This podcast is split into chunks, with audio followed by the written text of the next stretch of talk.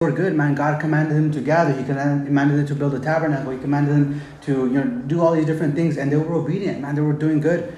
And then we see that the time came now where after about 11 months of them being in the wilderness, God said, all right, it's time to, to move the camp. All right, so the first time they ever journey out. And uh, we begin that they start, we see that they begin to complain against the Lord for various reasons. One, they complain against leader, uh, their leadership, which is Moses. And then they begin to complain about their food and God's provision. They say, man, we're going to die out here. All we have to eat is manna, and God, has, God hasn't given us meat. We want meat. And one thing that they were saying is that, man, we remember the fish that we ate in Egypt. Right? So they started remembering the, the, the food that they had in the past, right? The good things about Egypt, but yet they forgot, man, well, we were slaves. We were forced to work, you know, harshly. We had these harsh slave masters over us. But in the moment, all they could remember was the food. Right? And so we see that they gave into their carnal desires, and as a result, man, a bunch of them died that day. And uh, Moses named the place of that, the named the place of that of, of their death, uh, the the tombs of their cravings, right? Because that's where thousands of them died because of their carnal cravings. And we get into chapter 13 now, where man, the nation of Israel is going to be at the very border of the promised land. God's been telling them, right, I brought you out of Egypt for a reason. That is to bring you into a promised land. They weren't meant to wander in the wilderness for 40 years, right? God took them out of Egypt for a purpose. Just like God takes us out of the world for a purpose, right? And that is to bring us into a deeper relationship with Him. And so the nation of Israel, they're at the border of the promised land now. They're about to inherit the land that God has promised them. This is the day that they've been waiting for for a long time. One, since they were in Egypt, but also since the promise was given to Abraham. Because God made the promise to Abraham, telling him, Look, this land of Canaan, I'm going to give to you and to your descendants. So this is a promise that the nation of Israel has been waiting for for a long time. And finally, it's that day. And so chapter 13 starts off by saying, And the Lord spoke to Moses, saying, Send men to spy out the land of Canaan, which I am giving to the children of Israel. And he says, From each tribe of their fathers you shall send one man, everyone a leader from among them. And so Moses sent them from the wilderness of Paran according to the command of the Lord, all of them men who were heads of the children of Israel. And now these were their names. And he goes on to give them a list of names. But let's stop right there. So we see that as they get to the border of the promised land, the book of Numbers tells us that the Lord commanded Moses, saying, All right, send, send in 12 spies, send in 12 guys to go scope out the land that they're going to inherit. Right? And then uh, they chose a leader from every single one of the tribes. And we have the names of uh, these leaders from every tribe beginning in verse 4 all the way up to uh, verse, verse 16. So I'm not going to read through all the names, but I just want to point out a couple names, uh, a couple significant ones. And that's in verse 5. It says, From the tribe of Simeon, Shaphat the son of Hori, says, oh sorry, from verse 6 is from the tribe of Judah, Caleb the son of Jephunneh. Now it's interesting because we see that, that uh, from every tribe, one leader sent out, right? And so Caleb is chosen as a representative of the tribe of Judah. And I say it's interesting because uh, Caleb is not even a national Israelite. He wasn't a native born Israelite. The book of Deuteronomy and then in Joshua tells us that, that, that uh, Caleb the son of, Je- of Jephunneh, was actually called uh, the Kenizzite, meaning that he was of a different people group, right? The Kenizzites, uh, who were one of those nomadic tribes that used to wander the wilderness of Sinai back in this time. And so even in, in Abraham's day, the Kenizzites were actually a group that came from uh, the Edomites, who were the descendants of Esau, Jacob's brother. And so no, interesting that, that, that, that Caleb, he wasn't even a native Israelite, but yet here he is joined with the nation of Israel, and he's chosen to represent the tribe of Judah. So it's believed that somewhere uh, during the captivity, during their captivity there in Egypt, it's believed that his family joined themselves to the nation of Israel, and specifically to the tribe of Judah. But I love that man, that within this whole tribe of, of Israelites, Judah, right, there's no native you know, Israelite to represent Judah, but instead the Lord chooses this, this guy who doesn't even, you know, belong to this tribe originally. He said, all right, you're going to represent that. Right? And, and, and I love that because, man, whenever uh, God is choosing a man to represent him, you know, it's always like among the least likely, right? Who would think among this huge group of thousands of Israelites, and specifically thousands of the tribe of Judah, man, you would think there would be at least one native Israelite that can go represent the people. But instead, God says, No, I'm going to choose this guy. Hey, man, he's not even an Israelite, he's a Kenizzite. God says, No, I'm going to choose Caleb. And we'll see later on because the Bible tells us that Caleb was a man of a different spirit. Right? And so interesting, uh, uh, Caleb represents Judah. And it says there in verse 8, it says, From the tribe of Ephraim, says Hoshea, the son of Nun. Later on, uh, Moses is going gonna change Hoshea's name to Joshua. right? That, that name Hoshea in the Hebrew means salvation. And then Moses is going to change his name from Hoshea to Joshua, which in the Hebrew means Jehovah is our salvation. And so as we go through all these different names of the peoples, of, of, the, of the elders, of the spies who were sent out, it says this in verse 16. It says, These are the names of the men whom Moses sent to spy out the land. And Moses called Hoshea, the son of Nun, Joshua. And verse 17 says, Then Moses sent them to spy out the land of Canaan and said to them, Go up this way into the south and go up into the mountains and see what the land is like, whether the people who dwell in it are strong or whether they're weak, whether they're few, whether they're many, whether the land they dwell in is a good or a bad land, whether the cities they inhabit are like camps or like strongholds, whether the land is rich or poor, and whether there are forests there or not. Be of good courage and bring some of the fruit of the land. Now, the time was the season of the first ripe grapes. And so Moses is instructing these 12 spies that he's, that he's going to send out into the promised land, to the land of Canaan. He's all right. He says, Look, go, go check it out, go see for yourself.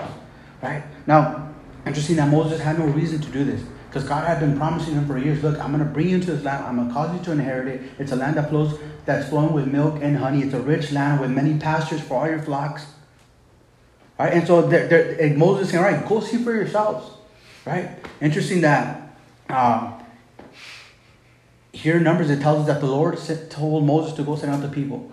But actually, if you turn to the book of Deuteronomy, chapter 1, in the very first chapter of the book of Deuteronomy, it actually gives us a little more insight on this, on, on why they were sent out. In the book of the book of Deuteronomy, chapter 1, I'll read it for you.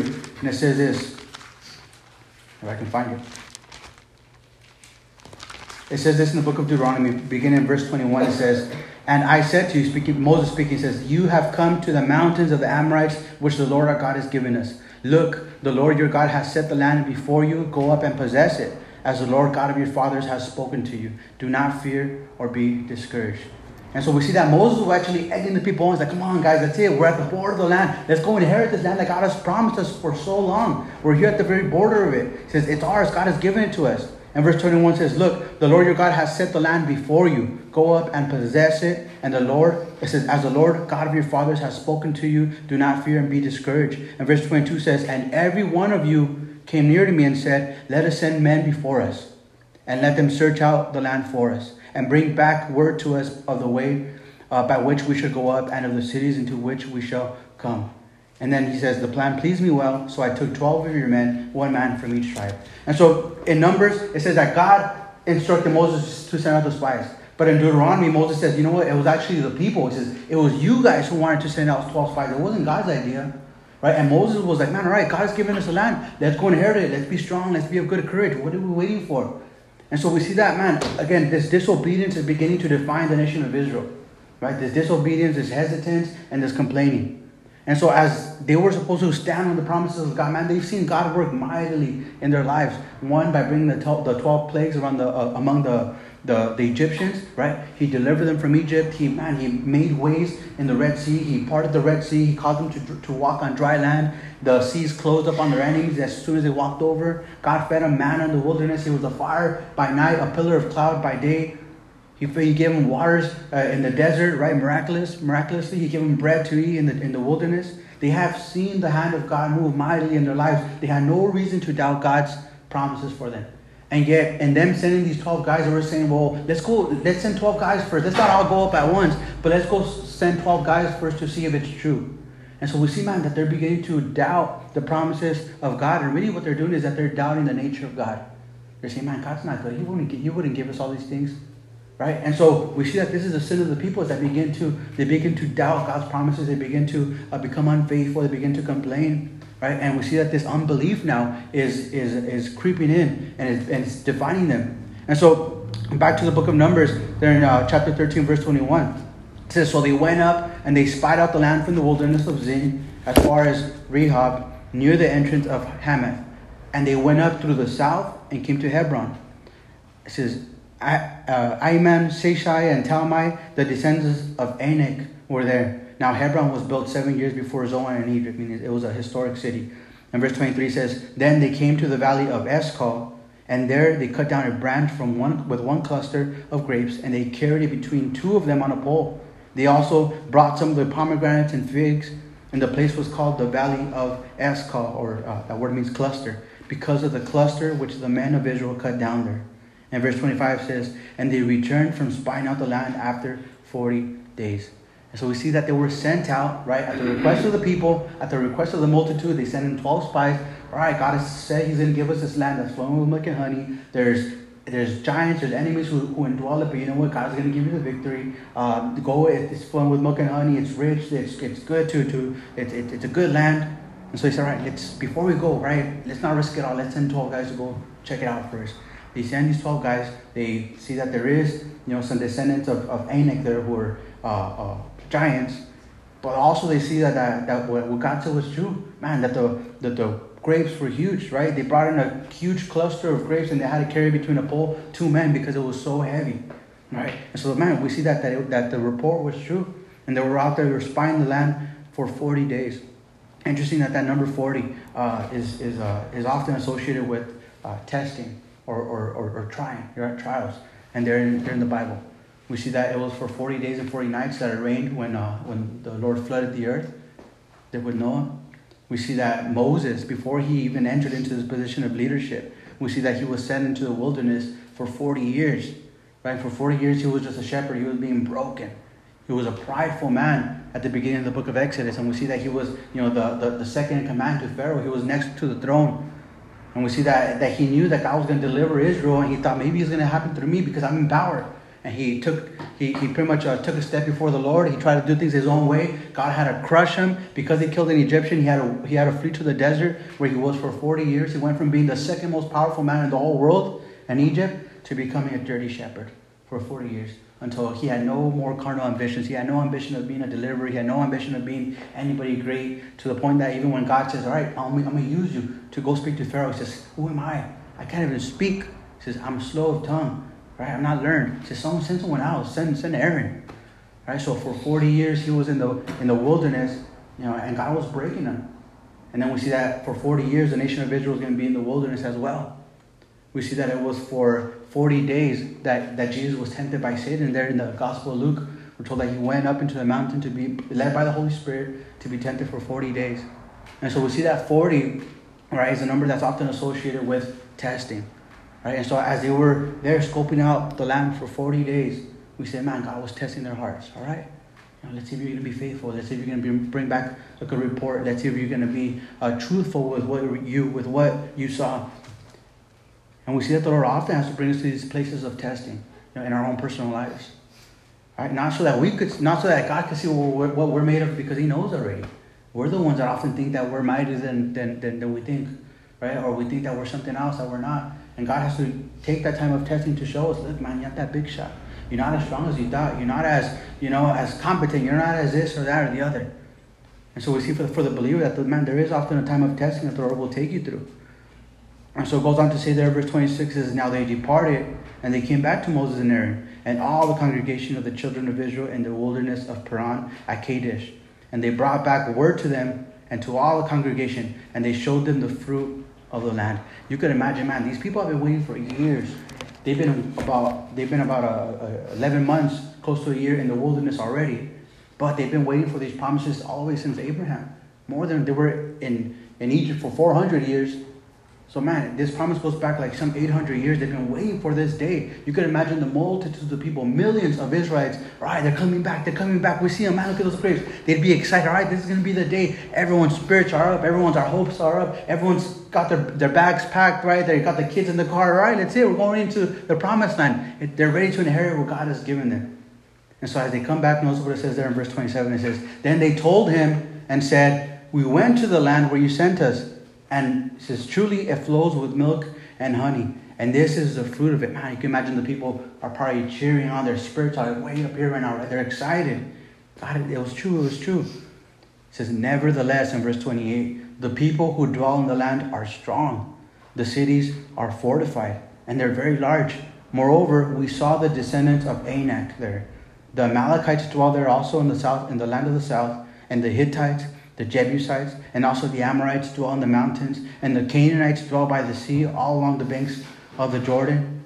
And so, what are they doing, man? As they bring back this report, they're like, look, what you said about it was true. It is a blessed land, right? There's fruit. It's it's it's a great land, but our enemies are there, and what they're doing is that man they're discouraging the people from walking in the promises of God.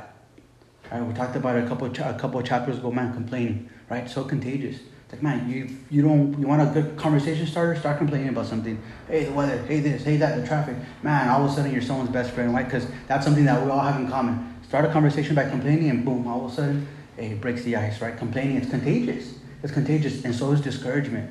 And so as we see that that uh, that they bring back the word, they say, Lord, the people's spirits are up. It was true what you said, but also, man, the people who dwell there are strong. And he goes on to name every single one of these people groups who are, yeah, they were mightier than them. They weren't lying. That wasn't a lie. But what they were uh, not what they were overlooking is that man, God is mightier than every single one of those people groups, and God had already promised them that He was going to cause them to inherit the land. And so, in their eyes, it should have been, man, no matter how big and strong the people are, no matter how strong and fortified the cities are, God has promised it to us. We don't know how He's going to do it, but He's going to give us that land because He promised He would, and God is not a liar. Right? And so then, notice what Caleb says, verse 30. As all these people are giving him the bad report, says, Then Caleb quieted the people before Moses and says, and he said, Let us go up at once and take possession, for we are well able to overcome it. Man, I love Caleb. I love his heart. I love this man with vision right? He wasn't, he, he knew, he wasn't, he knows that he didn't say, hey, they're lying, man. Those people aren't there. He didn't say they're lying, they're not strong. He didn't say they're lying, the, the, the, the walls aren't that high. No, he didn't deny that. But what he was banking on was the promises of God. He says, look, let us go up at once and take possession, for we are well over, well, well able to overcome it. Why? Because Caleb knew that God had promised him that this land was theirs. And that's what Caleb was standing on. Not on his own strength, not on what he saw, but on the promises and the word of God. And he says this in verse 31. It says, But the man, it says, But the men who had gone up with him said, We are not able to go up against this people, for they are stronger than we. And they gave the children of Israel a bad report of the land which they had spied out, saying, The land through which we have gone as spies is a land that devours its inhabitants. And all the people whom we saw in it are men of great stature. Man, these people are huge. In verse 33, there we saw the giants, the descendants of Anak, who come from the giants. And we were like grasshoppers in our own sight. And so it says, so we were in their sight. Man, notice that. Again, all of a sudden this discouragement comes in. Right? There's one man who, who, who, who stands up, he says, No, he says, even so, right, we're gonna believe God. Even so, we're gonna take up his promises. Even so, we're gonna walk in what he's given us. Right? And as believers, man, this is a great encouragement for us.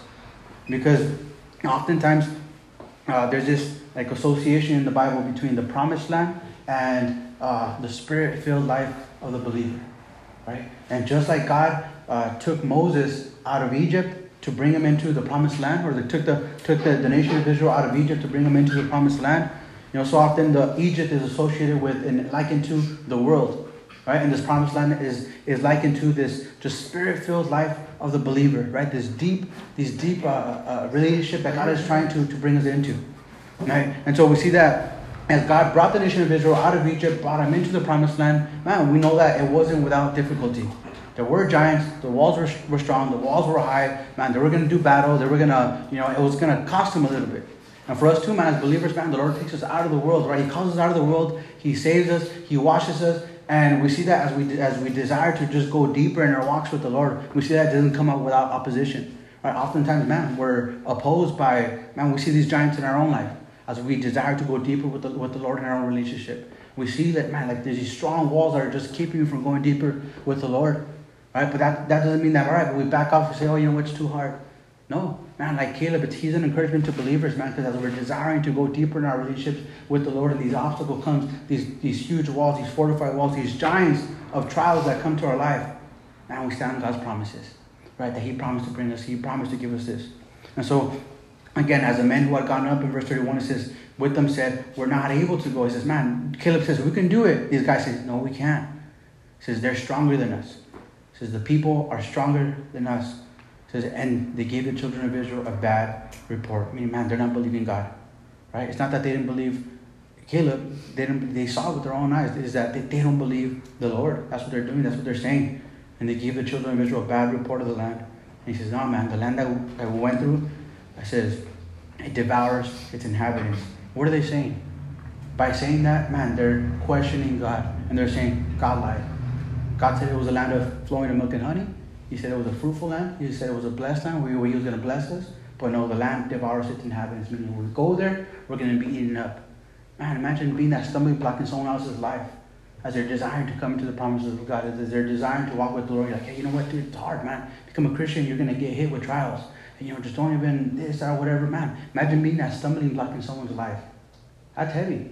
Because Jesus said this about that. He says, whoever causes one of these little ones to stumble, it would be better for him uh, that a millstone, I mean a huge boulder, would be tied around his neck and he'd be thrown into the deepest parts of the ocean than for him to stumble one of these little ones. Right? And that means stumble him coming to me. And so we see, man, what discourage, like how severe it is, you know, to discourage another believer as they're walking with the Lord. Right? Paul encourages there in the New Testament, man, that our words would be words of edification. Right? And, and, and, and upbuilding, uplifting. As believers, man, sometimes, especially us as men, we get into, you know, we start talking, and we start kind of just, you know, giving each other a hard time and start kind of bagging on each other and, and, and, and you know, and well, we're men and we could take it, but you know what? Sometimes we, we don't know when to stop and we get to the point where instead of encouraging, lifting up a brother, man, you, you just put him down. You put him down, you know, and instead of building him up in his walk, it's like, oh, what are you, what are you telling him? You know, that's uplifting him in his walk, that's going to draw him closer to Jesus, right? And so, again, they say, there we saw the giants, and we were like grasshoppers in our own sight. And so we were in their sight, meaning, ah, man, we're tiny in, in their sight. And it says in there in chapter 14. He goes on to say, says, So all the congregation lifted up their voices and they cried. And they were up here and now they're down here. Right? They were encouraged to go in. They were waiting anxiously. They were seeing the fruits. They were happy to go in. And all of a sudden, now it says they're crying. They're weeping. And all people wept that night. And all the children of Israel complained against Moses and against Aaron. And the whole congregation said to them, If only we had died in the land of Egypt, or if only we had died in this wilderness. What are they saying? They're saying, Man, you know, we're better off dead. We're better off dead than trusting the promises of God. We're better off dead than walking into this land that God has promised to give us from, man, centuries back. That's what they're saying. We're better off dead. It says, Why, verse 3, why has the Lord brought us to this land to fall by the sword, that our wives and children should become victims. Notice what they're saying about God. Right? It says, Why has the Lord brought us to the land to, to, fall, to fall by the sword, that our wives and our children should become victims? Would it not be better for us to return to Egypt? So man, they're saying, look, we're better off as slaves in Egypt. We're better off as, you know, as as workers there in Egypt. We're better off, you know, as, as slaves, having these taskmasters masters over us. We're better off than out here walking in the beautiful promises of God. That's what they're saying. And what they're doing is they're questioning God's character. They're saying, man, God brought us to this land to fall by the sword, meaning he, he brought us out here to kill us. He says, and he says, and he brought us out here so that our wives and our kids, you know, should become victims. That's what he's saying of God, man. They're, they're, they're questioning God's character. Interesting that, man, really, it's Satan, right? This is like demonically inspired because we see the first ever charge against God there in the garden in Genesis chapter 2 we see that the first ever charge against God wasn't by Adam, wasn't by Eve, but it was by Satan.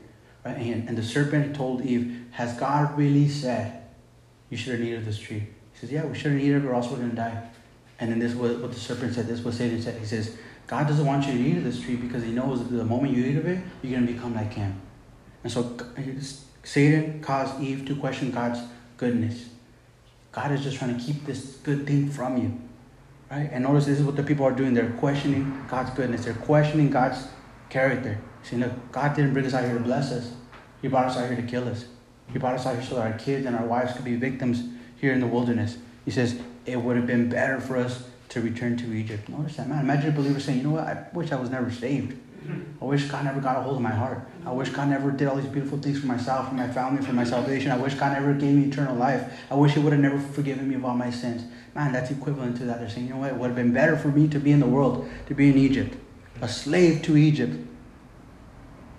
than a recipient of God's grace. That's what he's saying. It's better. It was better for us to be slaves in Egypt than a recipient of God's grace. And it says this in verse 5 it says, Then Moses and Aaron fell on their faces before all the assembly of the congregation of the children of Israel. You could imagine, man, the burden that was on their shoulders. Millions of people, they're looking to these guys and they're complaining, saying, Man, why'd you bring us out here? Why'd you listen to God? It was better for us to be out there. What can they do but just fall on their faces, you know, in despair? They fall on their faces. It says, Before all the assembly of the congregation of the children of Israel. But Joshua, no, it says verse 6, but Joshua, the son of Nun, and Caleb, the son of Jephunneh, who were among those who had spied out the land, tore their clothes. I mean, man, they're showing just this, uh, this grief, right? They're showing this, this, this pain. And they spoke to all the congregation of the children of Israel, saying, The land we passed through to spy out, it's an exceedingly good land. And if the Lord delights in us, then he'll bring us into it. Right? He'll bring us into this land and give it to us, a land which flows with milk and honey. Only do not rebel against the Lord, nor fear the people of the land, for they are our bread. I mean, man, we're going to eat those guys up. Mm-hmm. They're our bread. Their protection has departed from them, and the Lord is with us. Do not fear them. Notice what, they, what he's recognized. He's like, he's like, no, man. You know what? Yeah, they're huge. Yeah, they're big. Yeah, they're giants. But you know what? They're our bread. They're, they're our breakfast. We're going to eat these guys for breakfast, he's saying. All right? They're, they're, they're going to be our meal. But notice what he says. He says, only don't rebel against the Lord. That's exactly what was going on in their hearts. That they were rebelling against the Lord. He says, nor fear the people of the land. They were fearing the people instead of fearing God. That's what it was. They feared men more than they feared God. And man, as believers, we could fall into that same trap. I fear man more than I fear God. I think I care more about what man thinks about me than what God thinks about me. Right? I don't act like a Christian around my homies or whatever because I care more about what you think about me than what God thinks about me. And I, man, my response to that was, if you care so much about what men think about you, then serve men, right? But I'm gonna serve the Lord. And so you see these guys, they rise up, they about, you know what, hey, no, let's don't fear, man. Don't fear these guys. You know, let's let's trust in the Lord, man. He's giving us these guys for breakfast. He says that the Lord delights in us and He'll bring us into this land and He'll give it to us. But notice what, what, it, what he says also really interesting. He says, Their protection has departed from them, and the Lord is with us. He says, So don't fear them. You know, okay, man, God's on our side. Hey, if God is for us, who could be against us? The Bible says, right? Man, you plus God equals the biggest number.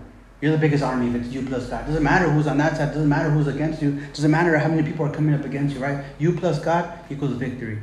Right, man? You have God on your side. You have God on your side. But he says, look, the protection has departed from them interesting, man. Somebody who could bring up the, the question and say, man, well, then they could question God's kindness and God's goodness and God's character and say, it's not fair that God is bringing the nation of Israel to inherit this land where there's people already living there, right? And he's going to kill all these people that are living there just to give it to the nation of Israel. That's not fair. How's that a fair God? How's that a good God? Right? That, that seems unfair. But really, we see by, by what Joshua and Caleb said, we see that, that God had been protecting them also this whole time. God had been protecting the Canaanites, the Jebusites, the Hittites, the Amorites, all these different people. God had been protecting them. And for this whole time, man, they had heard about the Lord God Almighty. They had heard about the God of Abraham, Isaac, and Jacob. They had heard about the God who flooded the earth. Right? They had heard about the God of Noah, the God of Enoch, all these, you know, all these different men of the Bible. So we see that this whole time that God was was a delaying, delaying judgment. It was He was extending grace right? He was giving them an opportunity to repent also and to come to him. But the people of the land historically were, and this is historical proof, man, they found inscriptions, hieroglyphics, all these different, you know, uh, tools, even their little idols that uh, from the Canaanites. They found, they they found uh, spearheads that date back to Canaanite time. And so the people of that time were so, uh, they were so ingrained in idolatry and wickedness that man, they were just they were dying off. Some of the things that they were doing is that they were worshiping their gods Moloch and Baal. They would uh, sac- they would sacrifice their own babies, right? They would worship this god Moloch and Baal at their temple with temple prostitutes. So the men and women would go over there. They would have sexual intercourse as a form of worship to the false gods. When the woman would become pregnant, they would they would sacrifice their, their baby to this little molten uh, molten idol Baal. They would heat it up and they would put the baby on its arms. Man, the people were wicked, and this whole time God is letting them live right? To extend mercy, to extend grace, to give them an opportunity to come and to come and repent. But now, right, the time of, of mercy is over. The time of grace is over. And now, all right, he's going to judge them as well, and he's going to use the nation of Israel to do so as they inherit the land. And so we see that even them not going into the land right away, it's like God giving the people around them another 40 years. All right, look, And you see that I'm out here. You see I'm out here with you. You see this pillar of fire, this pillar of cloud. You, you hear about all the great miracles I did in Egypt. He's giving them even more time to repent.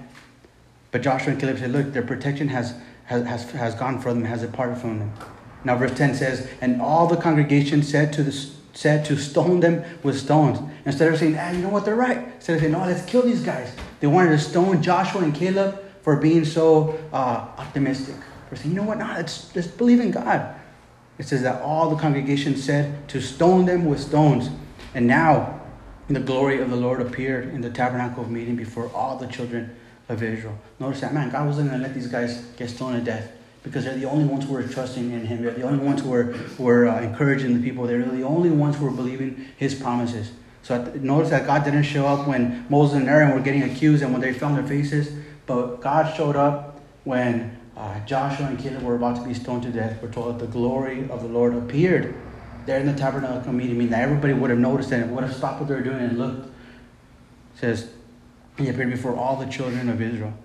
And verse 11 says, Then the Lord said to Moses, How long will these people reject me? That's what they were doing, man. They were rejecting the Lord. He says, How long will these people reject me? And how long will they not believe me with all the signs which I have performed among them? I will strike them with pestilence and disinherit them. And I will make of you, speaking of Moses, says, Moses, you know, all right, I'm done with these people. Right? How long are they going to harden their hearts? You know what, Moses? I'm going to make of you a great nation. It says, a greater and mightier than them. Yeah, if I was Moses, I'm like, all right, Lord, I'll, I'll take it. Uh, cool, I'll, I'll, become, you know, the new Abraham. I'll become, make a mighty nation out of me. All right, you're right, Lord. These people, man, they're hard headed, right? They, they don't get it. And so God is telling Moses, look, man, I'm not going to deal with these guys anymore. I'm going to make a great nation out of you. And Moses said to the Lord, says, the Egyptians will hear of it. For by your might, says, you brought these people up from among them. Notice Moses' response. He didn't say, all right, Lord, just do it. No, but he's reminding God. He's, and he's not that he's reminding God, but he's pointing it out. God doesn't need to be reminded. He says, your, says, the Egyptians will hear of it. For by your might, you brought these people up from among them and they will tell it to the inhabitants of this land. They have heard that you, Lord, are among these people, and that you, Lord, are seen face to face, and that your cloud stands above them, and that you go before them in a pillar of cloud by day and a pillar of fire by night. Now, if you kill these people as one man, says, then the nations will have heard of your fame, and they'll speak, saying, Because the Lord was not able to bring these people into the land which he swore to give them, therefore he killed them in the wilderness. And so notice what Moses is doing. He's saying, Lord, for your name's sake. Right? Nine times he mentions you, you or your. He says, Lord, he says, it's by your might. He says, you brought the people. He says, it's you, Lord. They heard that you, Lord, you know, uh, are among them, that you, Lord, are seen face to face, that your cloud stands before them, that you go before them, and that if you kill these people, right, then your fame will go. So he's saying, Lord, it's not about them. It's not even about me. Lord, it's about you. I like that. Because Moses is petitioning God not on the basis of the goodness of the people or not on the basis of his own goodness, but he's petitioning God on the basis of the goodness of God. He's saying, God, because of you. He says, Lord, for your name's sake. Man, that's a good prayer. That's a good basis of prayer to have. Right? We pray for different things and we could, you know, have all kinds of different motives for praying. Lord, you know, I've been serving you faithfully, or Lord, you know this, or you know the other. But it's man, all stuff is vain. But instead, Lord, so that your name wouldn't be profaned, Lord, so that your name would, would be glorified, Lord, so that your name would be recognized in, in this situation. I pray that this is that and the other. Right? So that's what Moses is doing. He's petitioning God on behalf of the goodness of God. On, on behalf not to kill him? Not to kill him. He said, Don't kill him. And he says this in verse 16, he says, Because the Lord was not able to bring this people to the land which we swore to. He said, Man, the people are going to begin to say this if they, if they, if they hear that you killed them all. He says, They're going to begin to say, Because the Lord was not able to bring this people to the land which he swore to give them, therefore he killed them in the wilderness. And now I pray, let the power of my Lord be great, just as you have spoken, saying, quote, The Lord is long suffering and abundant in mercy, forgiving iniquity and transgression but he by no means clears the guilty, visiting the iniquity of the fathers on the children to the third and fourth generation. He says, Pardon the iniquity of this people, I pray, according to the greatness of your mercy, just as you have forgiven this people from Egypt even until now. And so God, Moses is saying, Lord, forgive these people, not because they deserve it, not because they've been so good, not because they've been so faithful and so truthful and so loyal, but Lord, according to the greatness of your mercy. And that's a good, that's a good basis to stand on, according to the greatness of his mercy. Because if it wasn't for his mercy, if it wasn't for his grace, man, we won't, we're not deserving uh, deserving of anything. Right? But God blesses us. God is with us, man. God is does all these things for us, not because of us, man, but because of him. There's nothing that we can do to earn God's mercy, to earn his grace, to earn his love. Man, doesn't matter how faithful I am here. Right? God's not gonna love you more than someone else who doesn't do anything for him.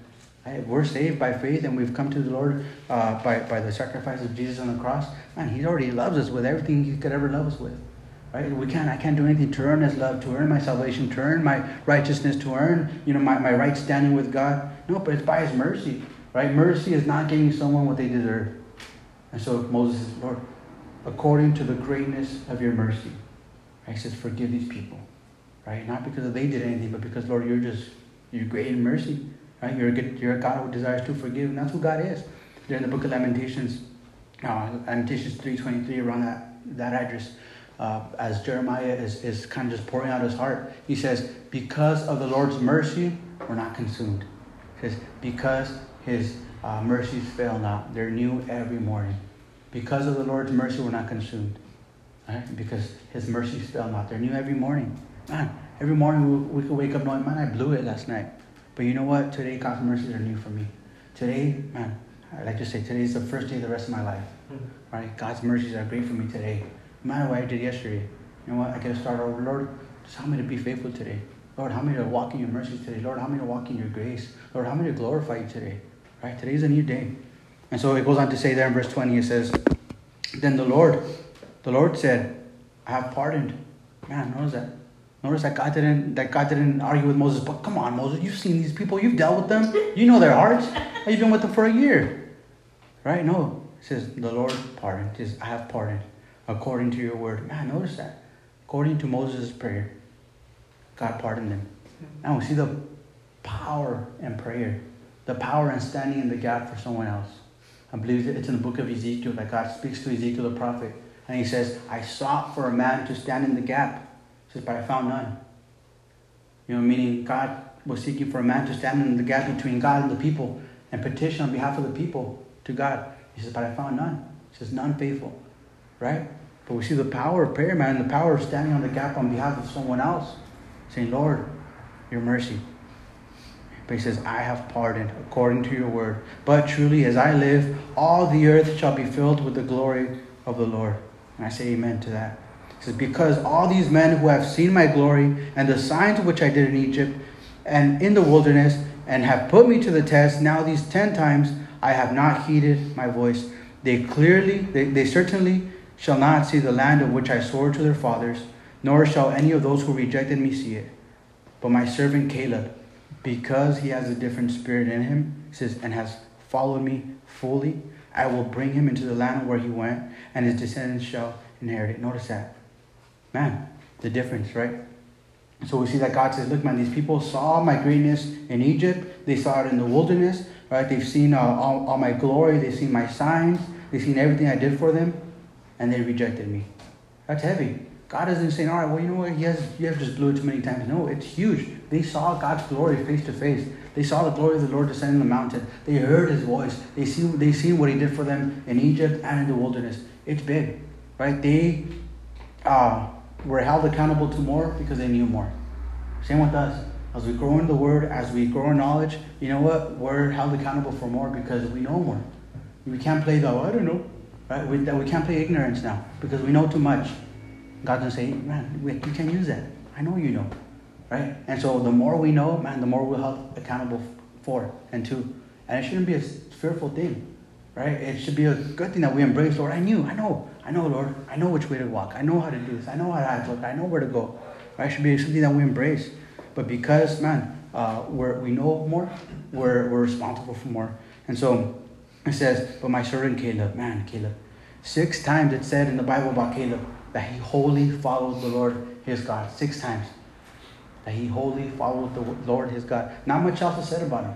We have the story about him here in Numbers. He's brought up again in Deuteronomy. He's mentioned in Joshua, and then he's just made reference to you know in, in other books, maybe something like 30 times. But it's all pointing to the same situation here. Not as much is said about him. He doesn't have a book written about him. He doesn't. He's not mentioned, you know, in Hebrews 11, the Hall of Faith. He's not. I mean, that's it. But he's forever going to be remembered as a man who wholly followed the Lord, his God. Man, that's how I want to be remembered. Mm-hmm. When I die and there's my, um, what do you call those things? Right? The epitaph? What? Tombstone. The tombstone, but it's like a the epitaph. Is that a word? No. Anyway, the, the the writing on the tombstone. Right, man. I pray to God that it could say he wholly followed the Lord, his God. And I pray that I can say that truthfully, right? This man Caleb, for the rest of his life, look, we're reading about him, and you know, some thousands of years later, and he's still known as a man who wholly followed the Lord, your, his God. Man, what are you going to be remembered for? What do you want to be remembered for? What are your kids going to say about you? What's that legacy you're going to leave behind? What are your grandkids going to say about you if the Lord tarries and He doesn't come back then? What are they going to say about me? Right? If they have a picture of me there and somewhere in the table, whatever, hey, your grandpa this or your dad this, what are they going to say about me? I hope that they can say, man, he was a man who wholly followed the Lord, his God.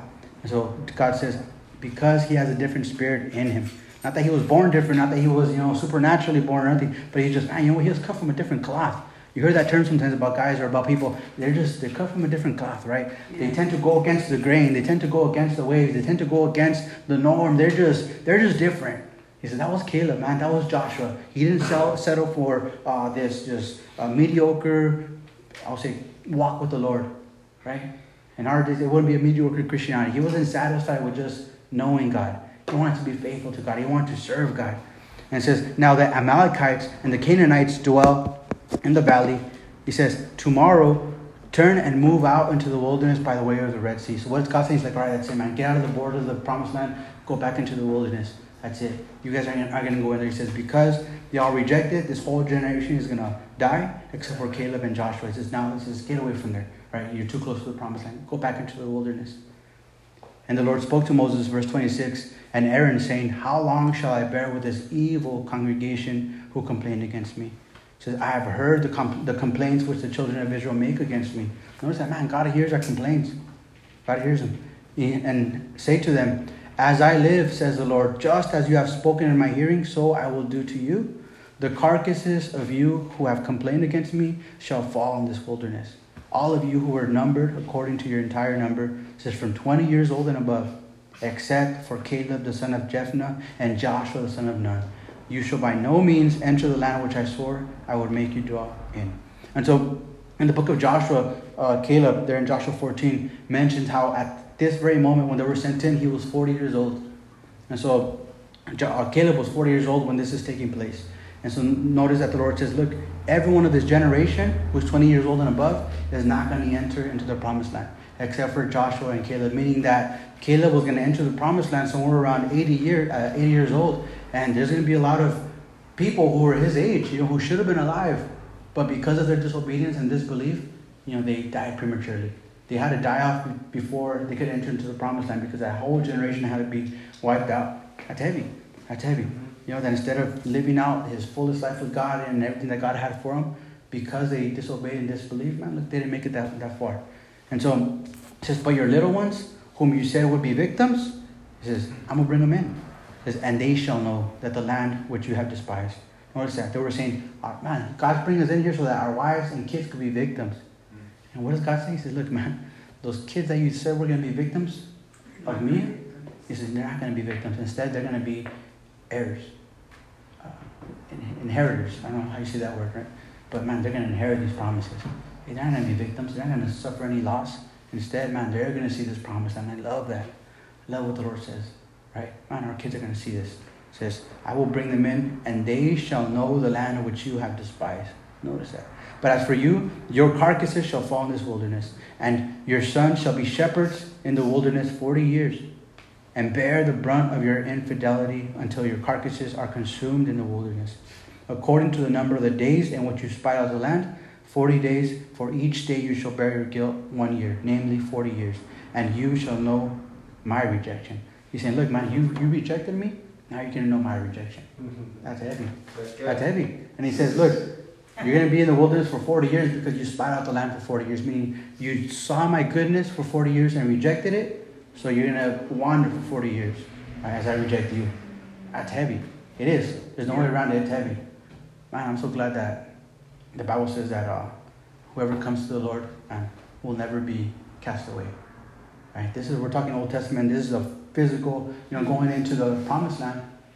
Right? But when it comes to salvation, man, I love that the Lord is faithful. And it says this in First or Second Timothy says, uh, even when we are faithless, he says he remains faithful because he cannot deny himself. Mm-hmm. Man, God is faithful. And I'm so glad I don't have to walk on eggshells or tiptoe around God and, oh man, I hope I don't mess up today because God's going to say, that's it, you're not saved anymore. Man, that's not God. Yeah. That's not God, you know, and I love that about the Lord, you know, that He remains faithful even when we lack faith. But in this case, when it came to inheriting a physical, tangible land, He says, look, you're not going to see it, right? You're not going to see it. And it goes on to say, there in um, verse 40 or 35, it says, I, the Lord, have spoken he says, I will surely do so to all this evil congregation who are gathered together against me in this wilderness, and they shall be consumed, and there they shall die. Now the man whom Moses sent to spy out the land, who returned and made all the congregation complain against him by bringing a bad report of the land, those very men who brought the evil report about the land died by the plague before the Lord. Mm. Notice that. Mm. But Joshua the son of Nun and Caleb the son of Jephunneh remained alive of the men who went to spy out the land. At that very moment, man, they, they, they knew, you know what, they were right. So when those, those 10 that came back and gave their bad report, they died immediately because of the plague. The rest of the people, they had to walk for 40 years. And, and for 40 years, they're going to know, they're going to look at Joshua and Caleb as a reminder. Man, they were right. They were right. Mm-hmm. God is good. God did promise those things. You know, He didn't lie. For 40 years, they're going to look at these guys and say, man, they're evidence of God's goodness Right? They brought back the good report, but we didn't listen. It says, Then Moses told these words to all the children of Israel, and the people mourned greatly. And they rose early in the morning and went up to the top of the mountain, saying, Here we are, and we will go up to the place which the Lord has promised, for we have sinned. Man, notice this. God already told them, right, you're not going to inherit it. That's it. You're going to wander for 40 years. He gave the command. He gave the order out. The gavel hit the table. That's it. You're not going to go in. Get used to this. You know, get used to the wilderness because you're going to be here for 40 years. He already gave the order. And notice, the next morning, what do these guys do? It says that the uh, they all rose early in the morning and they went up to the top of the mountain saying, All right, we're ready now. Here we are. We'll go up to the place which the Lord has promised. For we have sinned. They said, All right, Lord, we messed up, but we're, we're, reals this time. Well, we're ready now. Hey, man, God already said, That's it, man. He already judged you. Right? But they're saying, All right, you know what? We believe, we believe you now. After he had, they already, after these guys already died and after, you know, the judgment was given. And notice it says, And Moses said, Now, why do you transgress the command of the Lord? Hmm. First, you were unbelieving. First, you hardened your heart. First, you, you rejected God. And now you're transgressing. You're sinning against God's command. And He said, Look, you're not going to inherit it. Now you're sinning against that. You don't get it. He said, Man, you don't get it. He says, Why do you transgress the command of the Lord? He says, For this will not succeed. He says, Do not go up, lest you be defeated by your enemies, for the Lord is not among you. Right? They went in the first time, and God says, I'm going to cause your enemies to, to, to, to flee before you. I'm going to cause you to inherit this land, even though these, these people groups are there, these enemies are there. And now that, that after they were been judged, they go up a second time, and Moses says, Look, man, God's not with you anymore. You're going to go up, and these people are still there, but God, the only difference is that God's not with you. Right? And we see that, man, for us as believers, and even for them too. We're going to face these different things in the, in, in, in the world, right? And sometimes we go through trials, we go through difficulties, and man, the non-believer goes through the same difficulties as a believer, right? Sometimes we think, oh man, the grass looks greener on the other side, and I feel like my life was better, you know, before walking with the Lord. There's this saying that's thrown out there, and or this thought that's thrown out there that as soon as you become a Christian, you get hit with trials, right? And you know what? You're gonna go through trials no matter what. I mean, no one is promised this porcelain porcelain life, right? That we're just gonna be good at, at all times. But the only difference is that look, when we when we're not saved, we're we're facing these giants on our own behalf. When we are saved, man, look, the Lord is going before us in these things, right? Fighting for us. And so he says, Look, don't go up. He says, Don't do this, lest you be defeated by your enemies, for the Lord is not among you. For the Amalekites, verse 43, and the Canaanites are there before you, and you shall fall by the sword, because you have turned away from the Lord. The Lord will not be with you. But they presume to go up to the mountaintop. They're saying, You know what? Uh, we're going to try it anyways. Nevertheless, neither the ark of the covenant of the Lord nor Moses departed from the camp, meaning that, man, God's presence wasn't with them and God's man wasn't with them. He says, You guys are on your own, right? You're not backed by the Lord. Nevertheless, oh, sorry, verse 45 says, Then the Amalekites and the Canaanites who dwell on that mountain came down and attacked them, and they drove them back as far as Hormah. Man, what's going on? Right? They go in there, they try to they try to inherit what God had promised them, but without God. And instead they were defeated. Right? You see there's a lot of people like that sometimes that, man, I want God's promises, but I don't want God. I want the good things. Right? I want salvation, I want forgiveness, I want to have a blessed, abundant life, but I don't want to I don't want the cross that comes with it. I don't want the Jesus that comes with it. I don't want the Christ that comes with it. I don't want the relationship with God that comes with it. I want the blessings. I want the benefits. I like the good inspirational quotes in the Bible, right? I like the good Psalms. I like the way it makes me feel. But you know what? I don't want the Christ, the Jesus that's attached to it. And they try to face life in this manner and they fail miserably. Why? Because the power isn't just in the words, man, but it's in the God of the words. The power isn't in the promise, but it's in the God of the promises. And so we see, man, these people that went in there, but God wasn't with them, right? The presence wasn't with them. And so instead, man, they were defeated. And so for 40 years, they were going to know, man, you know, we could have done it with God, but we rejected him. That's heavy, huh? We'll stop right there now. Uh, chapter 15 is really, really